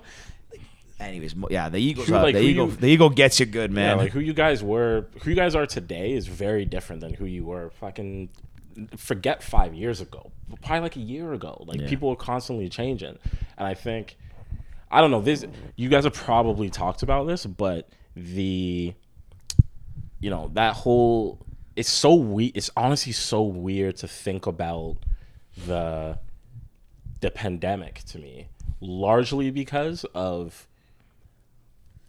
like how it I said I look at things like case studies and I'm like, bro, how did that how much did that change society in general in terms of like how people think and communicate? It, I'm I'm less concerned honestly about you know where you set on these like views and stuff. It's more so how did this change how people decide to communicate with each other moving forward? Because what I've learned over the years, especially in you know the last two, was we talked about how people like to sit firmly on a side, right? And and what I've noticed is, imagine you have. I hate using like a political example, but imagine you have someone who's on the left and then you have someone on the right, and you're just sitting in the middle, right? If either person on the left or right decides to just keep walking in their direction, let's say I'm on the right and I keep walking further away and I look back at Ricky, from my point of view, it's gonna look like he's closer to the left. You know what I'm saying? oh, interesting. It's gonna look it's gonna look that way, even though he hasn't moved. And, you- and if you keep walking to the left and then you look back at Ricky, you're gonna be like, What the fuck? Like, you're closer to them. And it's like he's like, and I haven't even moved. Like I haven't moved at all. And I've and I've noticed this in conversations and seeing like what's come up in media and all these things. The, the difficulty is understanding the nuance and stuff, right? Like I don't think anyone's. I know people per, like to portray themselves as being firmly one side or the other in anything, but that's like never true because everyone always has a moment, whether it comes up in a conversation or quietly to themselves, where they like admit, hey, I, I think this is different, or I'm on like this other side, and mm-hmm. that's okay. But where I've noticed it has changed is like you try to even have that nuanced conversation, it takes a lot of pa- like the patience. I think my patience has gotten better in like the last two years because I've been like forced to develop it. Yeah. and I'm just like, I wonder how this is going to change things moving forward. That's actually a very interesting perspective. I never, I never thought about it that way. That's, yeah, that's Wait, actually that's that's pretty. Yeah, it's a cool. uh That's a cool take. It's cool to think about it that because way. Because yeah, you, you're correct. Whenever you believe so f- firmly about one perspective and you keep kind of going in that direction, Yeah. everybody else, even though their their stance hasn't changed, they become more wrong. If you're a hammer, Yeah. everything's a nail. Yeah. Yeah. Yeah. And, I've and- never used that saying. I've always wanted to use that saying. pol- politics is the easiest because it's like, oh, let's use the American politics. You're either you're blue or you're red. Yeah. So whether the person on that team, you know, they might have they might be mostly blue and a little bit red or something in their beliefs because they're blue or because they're red, they're wrong 100% of the time. If you're if you're on the opposing side, right? Yeah. Like here's a little different because we have you know five different parties. In the Hmm. states, it's it's either you're blue or you're red, and you believe in that party, not the There's person. a couple of the ones in the states, but not Yeah, big. but like a the couple. main Yeah, ones, yeah, yeah. It's, not, it's not like Canada where It's like you more- know the NDP has like twenty percent of the vote or something, right? Like, Yeah, yeah, I understand. 50. Sorry, yes, yes, you're correct. but it's uh, it, it is interesting. There you go. Dude. I've Yeah, I've, I've, I've, I haven't said it's interesting at all this episode. Yeah, I yeah. say I say it's You've said interesting. a- I did. Yeah. My I, I catches smile and look at the camera now. so. I say it's interesting, uh, but I say it because I actually genuinely find a lot of. Things. I know it's funny. You've said Messi a lot of times. Has Messi was dribbling the ball? Oh, really? Yeah. I used it as an example twice. I just Coincidence. didn't. Yeah. Dad wasn't watching. Yeah. Um, you know what? We, man, we've gone down a rabbit hole, but I wanted to really ask you about your like career now because you've made like a, a, a um, I don't say pivot, but like you kind of are pursuing what your um what your persona was, or what I guess not your persona, but like the things that appeared to be hobbies of yours that you enjoyed. You're kind of in that world now from a career perspective. Is that fair to? Fair to assume, or is it Yeah. a bit different. Yeah, no, no, I would, I would, I would say that's like mostly true. I think so. I don't, I don't even think I talked to you because I remember when you were doing the vlog way back, right? I basically, you know, I was an athlete most of my, my most of my life. Then when I was done university, Wait, sorry. What sport? Football? I played like everything. I did like football, soccer, track. When I went to university, I played rugby as well. Um, what school did you go to? Mac. I went to Mac and then I went to Humber. And I actually I actually don't know if you know the full story, but basically what what happened is I graduated from Mac, then I go to Humber uh, to take PR, right? And when I'm at Humber, I'm playing rugby, and I was in this two year like PR program. I finished my first year. I'm walking through the hallways one day, and who do I run into? I run into Georgia. Oh yes, yeah. Yeah, so she had finished. She had, I think, she had just finished her second year. We're in the same program. She was a year above, and I hadn't seen her in forever. Right? I probably saw Yanni like a year or two prior, but I hadn't seen her in forever. So we're talking, and then she's like, "Oh, you're in the program too." Blah blah blah. And then we go separate ways. Summer goes by. I go back to Humber for my final year.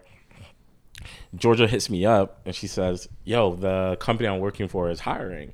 Uh, do you want to apply?" I was like, "Yeah, sure." I apply to work at this PR firm and I get the job. So I just leave school because I'd already graduated from uni. I leave school, I finish the program online, and I start working at this PR firm. Because now I'm there in the corporate world, I'm not playing sports anymore. I'm not as active as I used to be. And in my job, I had to watch.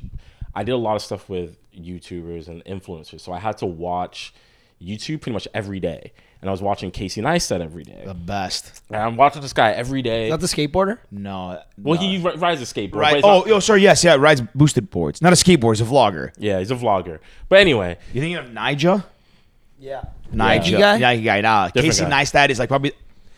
The he's old- the guy who pioneered vlogging. I Yeah, think. he he pioneered. How do we spell it? Casey and then You don't with know a he C, wears glasses. always. C or K? C, C A S E Y. and then N E I S T A T. Found them.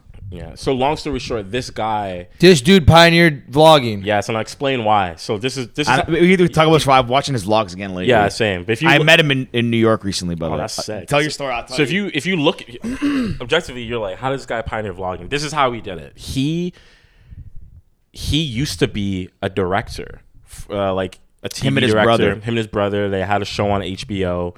So when this guy was doing vlogs as early as uh, I want to say nearly ten years ago, Probably, yeah. he was doing these vlogs, but his vlogs did not look like other people's vlogs. It wasn't just him walking around with a camera. Like he put so much thought into his editing. Like lot, his- his B roll was very. um He had a lot of B roll, like a lot was of like B roll. it It was was, like cinematic, music, like- like like the TikToks today, how they cut to the beat. Like Casey's one of the early guys who would do that. Like he'd use very like pop, um, Yeah. punchy music. so, but, so- but it's largely because he came from a film world. So he's like, fuck it, I'm gonna pick up a camera, start doing shit on YouTube. He would do like these ridiculous videos where he would get like a ticket. He lived in NYC, so we get a ticket for riding his bike uh, like in the road or on the sidewalk. But he's like, I can't fucking ride my bike on the bike lane because people are always parking there. And he would get like these crazy tickets. So he's like, fuck it. A little closer.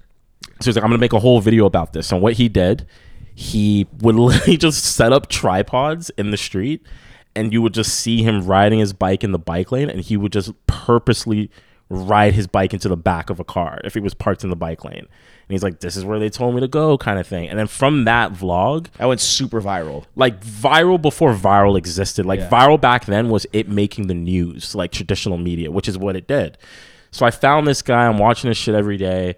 He was flying drones in his videos, and I'm like, oh fuck, like that's kind of cool. So before I ever picked up a camera, like I picked up a drone. Like I bought a drone and I taught myself how to fly it, and then I started like doing freelance gigs with that, like for real estate and all this stuff. And I just started like posting like these cool little videos back in the day. And it was always a hobby till I started to get paid from it. And then about two years working at this PR firm, I had basically pitched to them that I was like, yo, I think we need like a digital media like division kind of thing.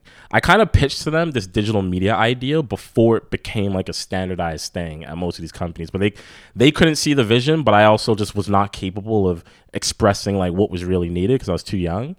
So I ended up leaving the company and I go full-time freelance. Literally, I don't know, half a year later, that same PR firm hires me to do drone work for one of their clients and they end up paying me no joke, like almost 70% of my salary that I was being paid when I worked for them. On one job, one project. It was one job and it was like over the course of two months. And I was just like, I'm never fucking going back to like corporate world. I was like, I can't do it because like now I've just seen like what's possible.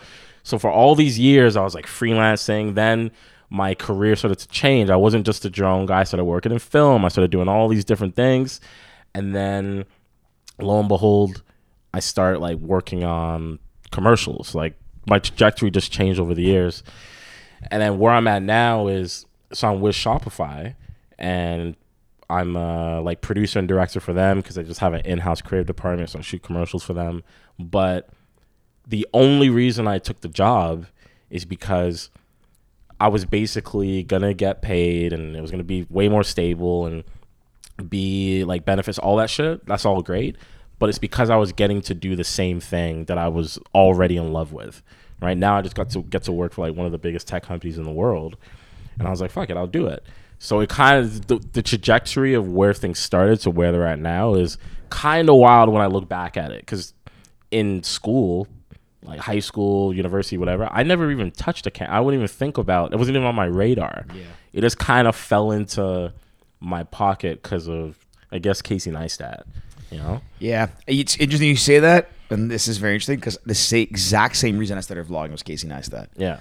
I did it for a very short time, like for my trip when I was was um, when I was I remember. You, Yeah. you were good though. Yeah, I remember. it. Like, I used don't to- watch any vlogs. I'd watch yours because I know you. If I didn't know you, I wouldn't have watched. But I watched yours because we're buddies, and I enjoyed But they weren't them. they weren't a hard watch. Like it was like no, they were like, yeah, They were I not a hard there, watch I- at all, I could yeah. sit there, put it on. You would like, I message me enjoyed sometimes this. some more. You would Yeah. message me every now and then and be like, "Oh, this one's really cool, whatever." Yeah, I, I remember that. Um, I never, um, I never actually considered myself creative, which is stupid. I always thought I was not creative, and I actually used to think my siblings were more creative than me growing up.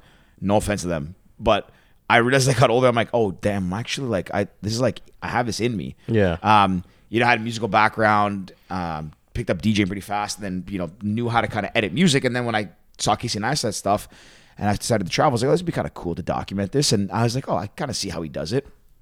I feel like a lot of people tried to not try to did end up emulating and still do. Um, he, yeah, he just had a different way about him, and you know what's the the good thing with him was like, which is the case with most people who do uh, who become like a household name in something. They do something very unique that hasn't been like really. They have their they have their own take on it, right? So you know, a few people like you know Jesse. Um, the Yeah, yeah, yeah, Jesse- yeah, yeah, He was cool because like he was similar, but he would put more like cinematic stuff in the middle, right? Yes. Like he would edit. You'd see him put a little bit of like uh, color correction and stuff into his shots, which Casey I don't think does Yeah. it all. It's more raw. Um, anyways, it was uh, that's why I got into it as well. I, I you know I kind of there's days where I still miss um, miss vlogging and editing and stuff like that. I now that we have this, I I, I don't. But anyways, the point I was bringing this all up and want to talk about Casey is I met him after. Um, so my Was I've he doing the marathon? yeah, yeah, he did the marathon. So I've actually crossed paths with him. Well, I didn't cross paths with him the first time. My sister actually crossed paths with him in, in South Africa because you know he wife- vlogs yeah, it. yeah, Yeah, yeah. So when I was there, when I was traveling the year abroad, in 2017, going to 2018, we were in Cape Town for New Year's with my family, and I had a feeling he was there because I knew he went there during the holidays. And one day, my sister and uh, her husband were going up Table Mountain. We had gone the day before. They were kind of hiking up. I was supposed to go on a hike with them, and she saw Casey, like Casey Neistat ran by them. He was on a run.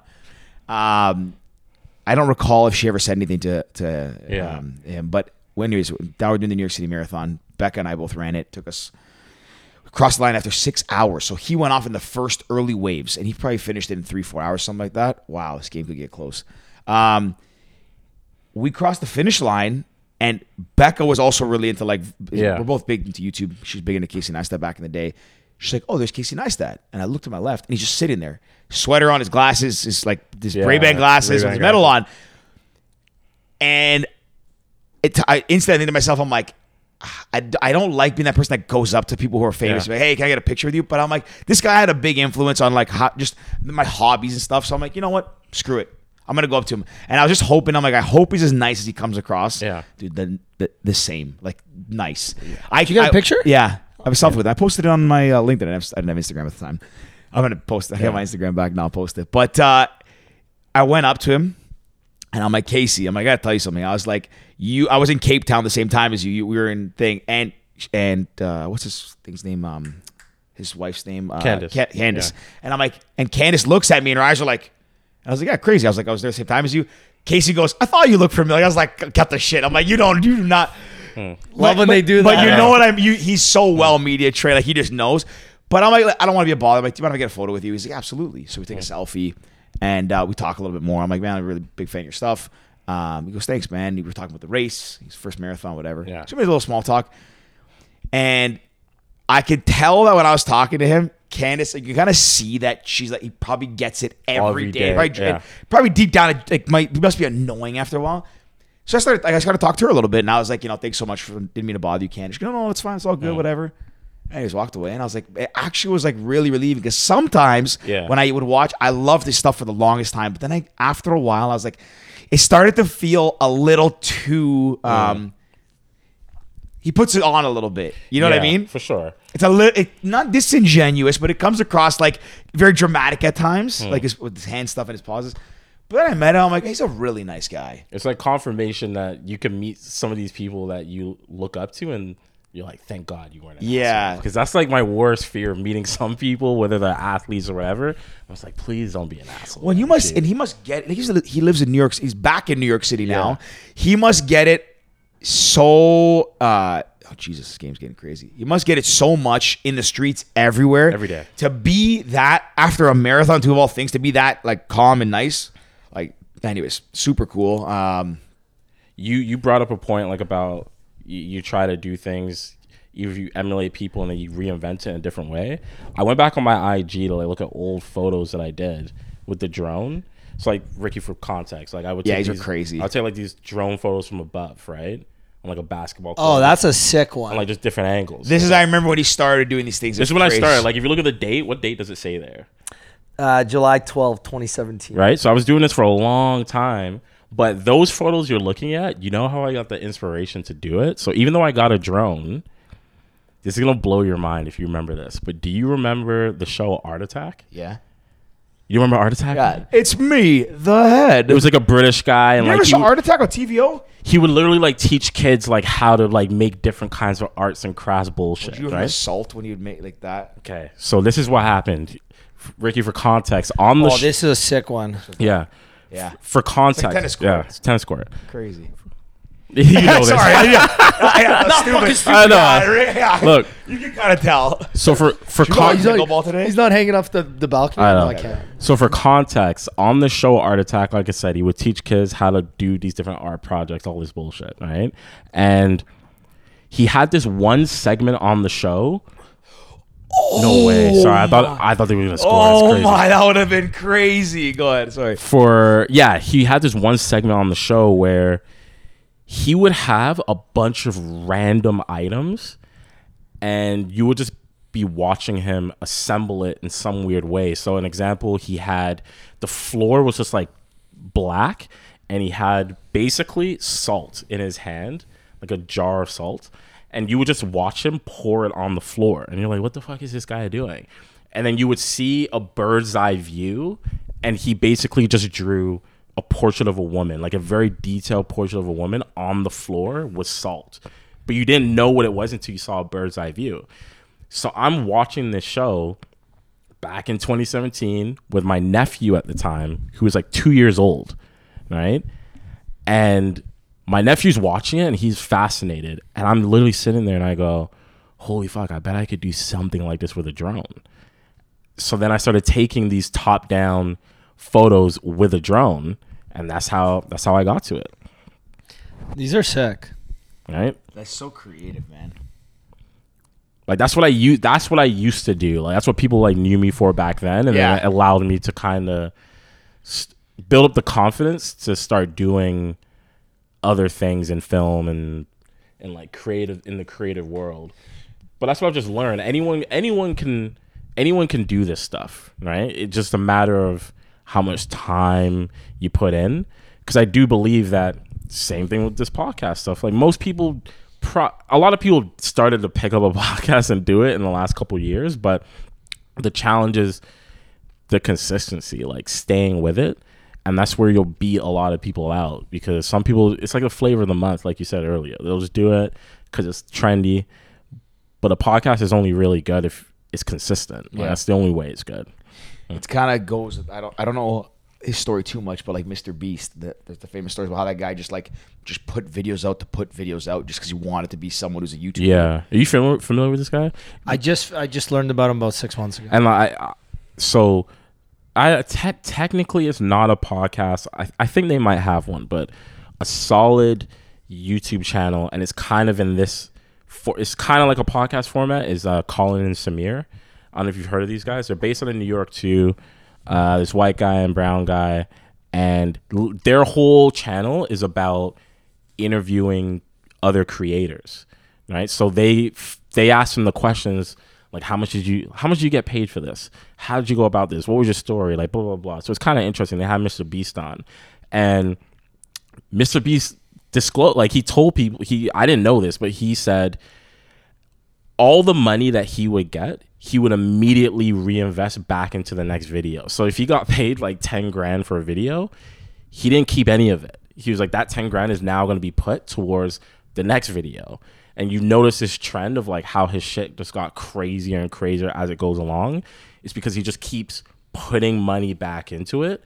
And he only just started technically like making money in the last two years because of all the other side businesses that he had. I think But- if a lot of if a lot of creators, sorry, I think if creators would look at it, they scored another one. Um, no, I think if creators looked at themselves the same way a business looks at um, itself, I think their their trajectory and their uh, their their future earnings, I think, would be greater than what Mr. Beast did. It's like picture you starting like a you have a cookie making business and you start in your in your kitchen and then you make a little bit of money for selling to your friends and then you take that money and you go and buy an industrial dough maker or something. Yeah. You move there and then you add a line and you add this and you keep building and next thing you know you're you're fucking making Miss Fields cookies like it, it it's you know and that may, that's not always the case because also you know you have to be really good really on hmm. it be consistent because you know the flavor of the month does change if you're not on it and, and at your A game people will get bored like if Casey Neistat started putting out mediocre videos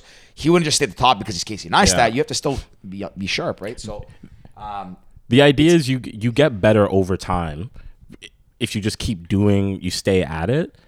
But the reason, the biggest reason why you want to stay consistent is when someone eventually finds you, or the or the the algorithm catches you.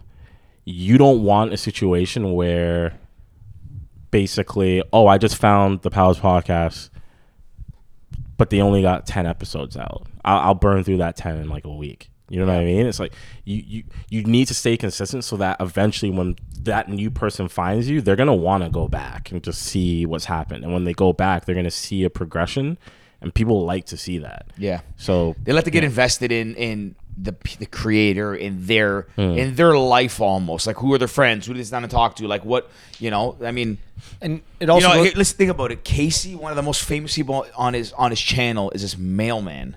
The, the, the UPS Yeah. driver, what's his name? Uh, Mar- Marlon. Marvin. Marlon, yeah. Like that guy's famous. Yeah. If someone's if I, if I was in New York City and I saw him, I, I would recognize him. I could Yeah. tell you what he looks like, which is crazy. It's, it's a guy who delivers UPS, UPS, mail. the UPS guy. But yeah. it's a it's a nuanced thing about him, and like it's become part of his life. It's like you get a glimpse into it. yeah. Um, go ahead. But on that, it goes back to what we were talking about at the beginning too. It's like the attention span, right? Mm. If you're not putting out enough content where people are consistently following you and like staying on track. Let's say they watch our podcast and like, okay, you know, we watched this, we watched our 10 minutes of this. Getting in the car tonight. Oh, we watched last week's episode and the one before. Well, I'm not going back a month, and they haven't released anything in a, in a week or two. It's like, okay, well, there's the next person. Yeah. It's always like kind of staying top of mind, and, and then again, the idea of getting better each time too does help, right? Yeah. Yeah. I Um, wish I was fucking more creative. I fucking wish. Uh, one thing I want to ask you about: Are you still boxing at all? Uh, not as much as I used to, but every now and then. yeah, I do. So Yeah. you, go, you go to Huffs or? Uh, no, I go to because because of where I live, I go to Bloor Street Fitness because they have the boxing studio up top as well. Is well. that the one at Ronci and Dundas? Yeah, and they have the two giant boxing gloves on the They, outside. they of filmed it. a movie there. Which one? Um, Southpaw? no, so you know, okay, you know the movie The Man from Toronto, Kevin Hart, and Yeah. Woody Harrelson. Okay, so the exterior of the boxing gym is there. The interior is my boxing gym, Kingsway. Oh, I just I watched that like not too long ago. I, know, don't go so back. I yeah. knew it was there because Woody Harrelson's R, uh, RV or Mm. his like thing was parked outside our office, and the gym's like down the street. Um, so yeah, when you watch it, you can tell, Oh, but it's okay. cool because now, uh, like you know, I've never been somewhere where that, like I was like a, I've never been somewhere that was a set that I know intimately well. Mm. So there's a scene where there's a door and they kind of it's a it's a fake door. Obviously, they pull it open and it's a set of stairs that goes up to like a, the upstairs office of this boxing gym that doesn't exist at Kingsway. That's so yeah. So it's cool to see how cinematography, or I guess yeah be cinematography, right? like stitches these things together seamlessly because it genuinely looks like it's it's a wall where they open the door, they pull it. The door opens Bro. and it's a stair set and it goes up a stair. So like they cut. It's a fight scene that it happens too. I know the one you're talking about. It's now, yeah. It, it actually is crazy what you could do with editing these days. Like, I, I'll watch a TikTok and I'm like, I know this isn't real, Hmm. but this is so phenomenal. And this is a TikTok. Like, this bro. is. The things that I got thoughts on this. The things that people do in TikTok nowadays. When I first started working in film, oh, they're gonna score again. Oh no, terrible. When I first started working in film and like getting into editing, there are things that are people are posting on TikTok that used to take forever to do like on a computer. Mm-hmm. Because people like i said people just get better over time. But after working more on sets and being really interested like i'm really passionate about film. So i watch behind the scenes stuff all the time to see how people do things. And like you said ricky like it's fucked like what people do like how smart people are. Because to me film is just really we talk about like being creative it's actually more about problem solving. Like you could come to me right now with like a like a crazy idea and i would literally look at my team and just say how do we make this happen? Like how like literally how do we make that idea happen? Do we got to build like a rig to make this happen? Like do we do that? And it's kind of crazy the things you see people do. I watched um i watched that movie nope in theaters Oh, I haven't seen with it yet. jordan peele it's really good like really really good but like most of the movie takes place at night right because it's kind of like a suspense like thriller I come to find out after the movie that basically there's this thing in film called shoot day for night. So I basically, think I might have heard. so when you when you want to shoot a night scene, I, th- I could be messing up the order, but basically, if you can't shoot at night, what you'll do is you'll shoot it during the day. Um, actually, no, it's the other way. Sorry. So it'll be nighttime, but you need to shoot a day scene, right? So you just use like crazy lighting to simulate like what the sun is like and all these things. So you won't be looking at the sky, but because of the light, it the scene will look like it's outside, right?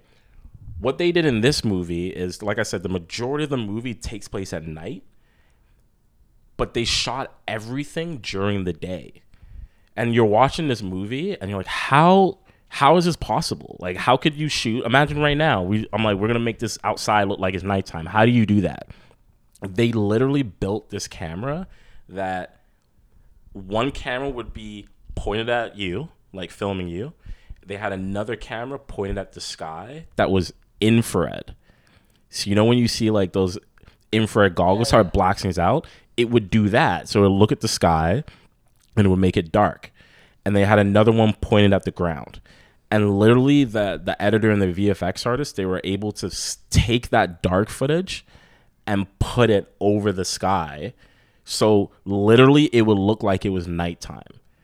And it took some fucking That's weirdo yeah. to just be like, "This, I we're gonna build, Point a camera yeah, up, a camera at him. here, here, we're gonna use an infrared. We're gonna do this, and it works." And they like, it's like a multi-million dollar movie, and it only works because someone had this idea to do this. Did you ever see the videos online where it's like you see the you see the TikTok and then some editor or someone goes, "Hey, if you want to make this, this is how it's done." You're like, it's actually so simple when they break it down. I'm yes, like, I watched this video for like ten minutes trying to figure out how they did it, yeah, and this person shows me how to do it on like Splice yeah. in in 20 minutes. They tell you how to do it because it's, it's all just problem solving. Like once someone figures it out, Yeah. Then other people figure out ways to Evolve, Do it, yeah. e- make Do it it easier. easier, make ma- it and make it better too. One of the things that I think I, I don't know if it became your thing, but that I noticed. So after the drone stuff, the one that I remember is that you had this thing um, that you would shoot video, and I'm, I'm guessing it was with the camera, but you would lock onto the object and it would move with it, kind of like the Beats by Dre commercials. When I saw that, I'm like, I so I can edit photo, I can edit Yeah. video, I can do stuff.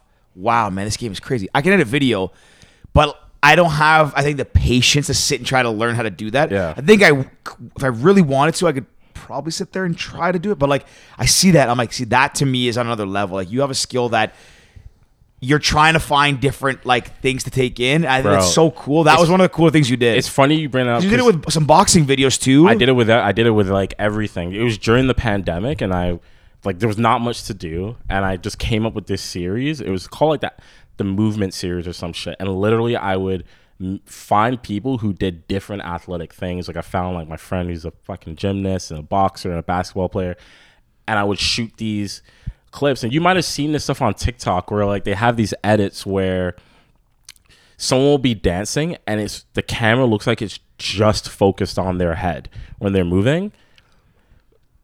This sounds so narcissistic, but it's like what he's describing. Like I did that basically two years prior on my Did that IG. before it was an effect, before it was a filter. like the, like the effect was always a thing like in film but i was i was kind of like one of the first people to start doing it on social media Mm-hmm. like especially here and then tiktok made like a a fil- like an effect for it which is sick i'm just like now this just proves like things evolve over time Yeah. but uh, that was just me trying to figure out how to do new shit you know? It was uh Oh my god, man, this is crazy. Ah, this guy sucks. Um this game's getting so nuts right now. Uh, it was uh yeah, I always found that very very cool. Um I just want to ask you like we're getting we've been going for a little while here. Um what is fuck, now- we're an now hour 40, Hour wow. 40. We kind of probably should get wrapping up soon, but um what like what holy this goalie's insane. Um that was an unreal yeah, it was nuts. What uh what is like the next trajectory for you? Like are you really enjoying what you're doing Shopify? Is it like do you have a, a content angle you want to pursue on your own? You're gonna get into vlogging? Like I love so I love what I'm doing at Shopify, even though it's stressful sometimes. I have always, always dabbled. I've always thought about vlogging. And the only reason why I've thought about it is because I do so many different things that I think that in in of itself could be interesting. Like the fact that I, you know, have this corporate job at a tech company that's really creative. I get to travel. I get to film shit. That's cool. But then I also work at someone like Barry's. Like it's just it's just weird all the things that I do. So I've thought about that. I don't know why I've never even tried it. I'm not not even taking my own advice of just doing it. Yeah. But I I really do want to try that. Um, but my big dream is to I want to write a TV show. Like I want to I want to eventually put out a TV show. That's what I want to do good for you. and literally it would be how do I explain it? It would be like I, I take inspiration from a lot of shows like Atlanta. I don't know why. I had a feeling that was the first word that was gonna come out of your mouth. I literally said it in my head. So for me, there's you were gonna there's shit like Atlanta. There's another show called Insecure. I love. Obviously, I'm a big fan of uh, Curb Your Enthusiasm, Seinfeld, like all those kind. Like, I'm into humor, but I truthfully like deep. I don't even care saying it out loud because I know I'm gonna do it. I'm gonna do it well, but I want to do basically like a Toronto version of something like Atlanta or any of the other shows I mentioned because I think Toronto is just so. I've traveled a lot of places, and there's something about this place that I don't think is being captured, like in on TV, like in a, in a like a television show. Like we have so many characters here, we're so fucking diverse, and there's just so many things to do and talk about. Like I think it could be a fascinating show. Um, so it's definitely something I'm thinking about for sure. That's very cool. Do you want to write like just write, shoot, direct, like, or just I want to, I want to, I want to write and direct it. That's what I do. So, but I, I, I'm, I don't have an ego in the sense that I would, I would always partner with people on that. Like I have an idea of what it want, needs to be about and how I would do it, how I would do it. But I would, uh, I thought this guy was gonna score, but I would, uh, I definitely like partner with people to like, yeah, yeah. write this. So Oh my god, that was crazy. Um, that's awesome, man. Good for you. Yeah. I think whatever you do is gonna be it'll, it'll be cool regardless. Your content that you've put out has always been uh, has always been good to watch. Like really, really cool to watch and, and cool to see, man. thanks, That's- man. Yeah. That's awesome. And then Barry's now you're in there. Just started. Yeah, Barry's Okay. is cool. Like I, I always, I started working there because when I was traveling for work, I'd al- I would always go take a Barry's in, uh, like I was in London, I would take Barry's classes there. I haven't taken them in LA yet, but I was like, sick. I, I like it. I wonder if I start teaching there, could I teach classes in all these other countries? And they said, yeah, you can do that. So it'll be sick. If I go to England, I can just teach a guest class or Come take on. classes for free. Yeah, it'd be cool to like build a network that way. Fitness Yeah. for me has always been a way to keep building a network, and it's it's pretty cool. So I, I definitely like it. I'll uh I'll, I'll come with some of the classes now. Yeah, let me Well, know. I even said that today. I was like, should we just do a class? I think it would be a fun way to just jump into the conversation. Right? yeah. No, next Absolutely. next time you guys want to come, just hit me up. I get you in. Are you right here at Richmond? Uh, yes, mainly at Richmond. Oh, so close to it's like a seven minute walk. It's easy. Yeah, not even. So precise for seven minutes. It actually is. I know that because when I put in the maps, it only says seven minutes. Come on. I swear to God. I swear to God. I know. The theater. of the theater. I kind of want to see a movie tonight. I think I might do that. We have And a Christmas party. Yeah, I'll come. I'll come for some drinks and then I'll take off. Anyways, man, this was uh, some more. This was great, man. Yeah, it was man. a long time coming, but it was uh, it was a good conversation. Thank it was really you. fun. For, before we sign off, Yeah, yeah. Like I do have to say, because the they they have no idea like how we all met. I've known you forever. I knew you through him. But like I have the funniest memories of like just me being. I was much younger. It's probably when I was like 22, 23, when we would all like used to party at. Um, Lost and found. lost and found. And there's pro- I think there's a photo out there somewhere. I don't know if it's me being held.